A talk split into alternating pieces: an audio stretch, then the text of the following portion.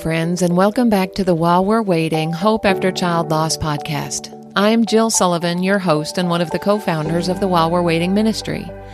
This is a podcast of stories stories of devastating loss and grief and heartbreak and struggle, and stories of hope and healing and faith, and yes, even joy. Underlying every conversation is the hope we have in Jesus Christ, which makes it possible to not just survive the loss of a child, but to live well while we're waiting to see them again in heaven one day.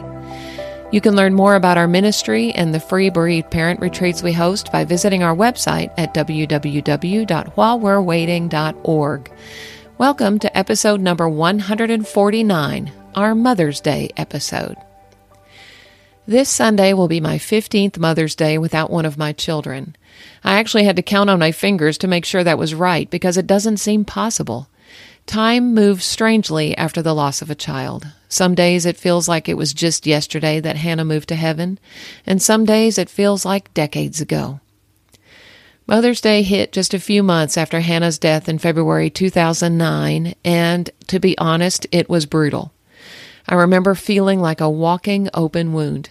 We went to church that Sunday because our nieces were being dedicated, but oh, I did not want to be there. We were at my parents' church, not our own, and while I desperately wanted to slip out immediately after the service, we ended up getting stuck talking to people as my carefully honed facade began to crack. Every Happy Mother's Day felt like a physical blow. I finally made my way out the door into the car, only to find that the extended family had decided to go out for lunch and we were swept along. Of course, the restaurant was crowded, being Mother's Day, and I thought we were never going to get out of there. I couldn't eat, I could barely breathe, and I honestly don't remember any of the rest of the day after that. Thankfully, time has softened this particular holiday quite a bit since that first one. But in 15 years of Mother's Days, I've made some observations, and I'd like to share those with you today. Number one, for many, if not most, bereaved moms, Mother's Day is the most difficult day of the year. If you find yourself absolutely dreading this coming Sunday, you're not alone. Number two, it's important to make a plan. Think through what you might want to do that day or what you realistically might be able to do. Your plan may be to do nothing. Number three, communicate the plan to your family ahead of time. They can't read your mind. If you need to stay home, say that. If you don't want to go out to eat, order in. If you want to go to church, but you know you're going to need to slip out immediately afterward, make sure the people accompanying you that day know that. If you need to stay in your robe all day, go ahead and set that expectation. If you want to do something as a family, go for a hike, ride bicycles, or go see a movie, tell them that's what you want to do and do it. Number four, it's absolutely okay to skip church on Mother's Day. There are so many difficult things about a Mother's Day church service. There are often baby dedications on that day, recognition of mothers from the pulpit, sometimes a rose given to each mom. All wonderful things, but oh so painful to a hurting heart. Number five, if you do choose to go to church, you may want to sit near the end of the aisle and have an escape route planned just in case you need to leave quickly, and give yourself grace if you do.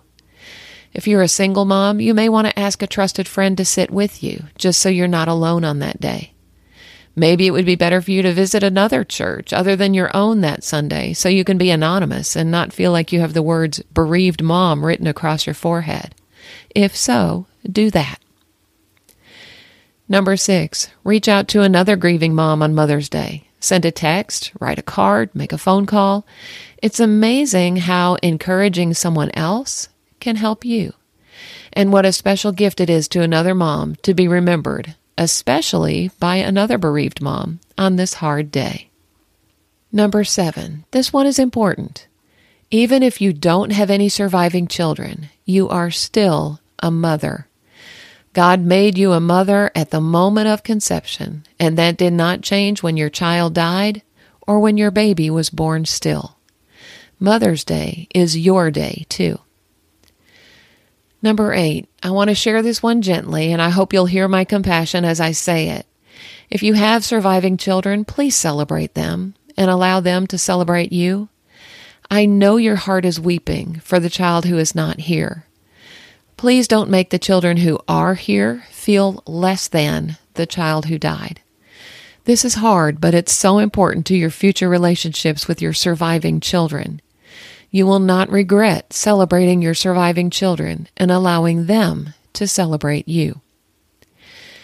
Number nine, gratitude has played an important role in my healing over the last 15 years, and Mother's Day is the perfect time to focus on gratitude for the gift God has given us and our children.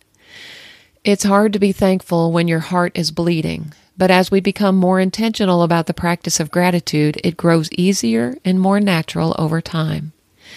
Let's be thankful for the extravagant gift of our children. And number 10, probably the number one thing that has gotten me through 15 Mother's Days since Hannah went to heaven is the recognition that the best is yet to come. If we can adopt this perspective, it really does make a difference. Our kids are part of our past, yes, a very sweet part of our past, but they're even more a part of our future. As each Mother's Day without them passes, we're getting closer to the day we'll see them again.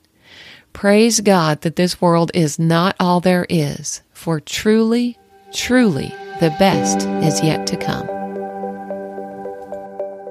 Thank you so much for joining us on today's podcast. We hope it brought you some comfort and encouragement today and maybe made you feel a little less alone on the journey. Please subscribe so you'll never miss an episode and, and maybe leave us a rating in iTunes to help others find the podcast.